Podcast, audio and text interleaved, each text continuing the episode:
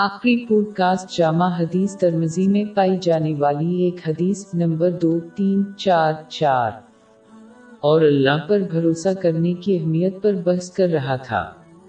اعمال اور اللہ کی طرف سے فراہم کردہ ذرائع کا استعمال اس پر بھروسہ کرنے کا ایک پہلو ہے۔ اس سلسلے میں اعمال کو 3 اقسام میں تقسیم کیا جا سکتا ہے۔ سب سے پہلے وہ اعمال ہیں جو اللہ نے مسلمانوں کو کرنے کا حکم دیا ہے تاکہ وہ جہنم سے بچ سکیں اور جنت حاصل کر سکیں۔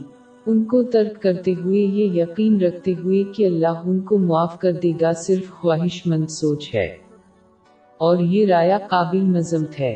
دوسری قسم کے اعمال وہ ذرائع ہیں جو اللہ نے اس دنیا میں بنائے ہیں تاکہ لوگ اس میں محفوظ رہیں، جیسے بھوک لگنے پر کھانا، پیاس کے دوران پینا، اور گرم کپڑے پہننا۔ صرف موسم میں جو شخص ان چیزوں کو ترک کرتا ہے اور خود کو نقصان پہنچاتا ہے وہ قصوروار ہے۔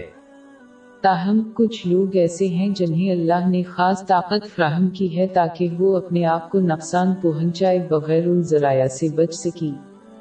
مثال کے طور پر حضرت محمد صلی اللہ علیہ وآلہ وسلم دن کے روزے بغیر رکاوٹ کے رکھتے تھے، لیکن دوسروں کو ایسا کرنے سے منع کیا جیسا کہ اللہ نے اسے بغیر خوراک کی ضرورت کے دیا تھا۔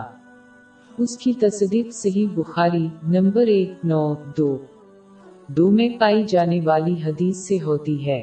لہٰذا اگر کوئی شخص ان ذرائع سے روگردانی کرتا ہے لیکن اسے اللہ اور لوگوں کے لیے اپنے فرائض میں ناکامی کے بغیر برداشت کرنے کی طاقت فراہم کی جاتی ہے تو یہ قابل قبول ہے۔ دوسری صورت میں یہ الزامی رائے ہے۔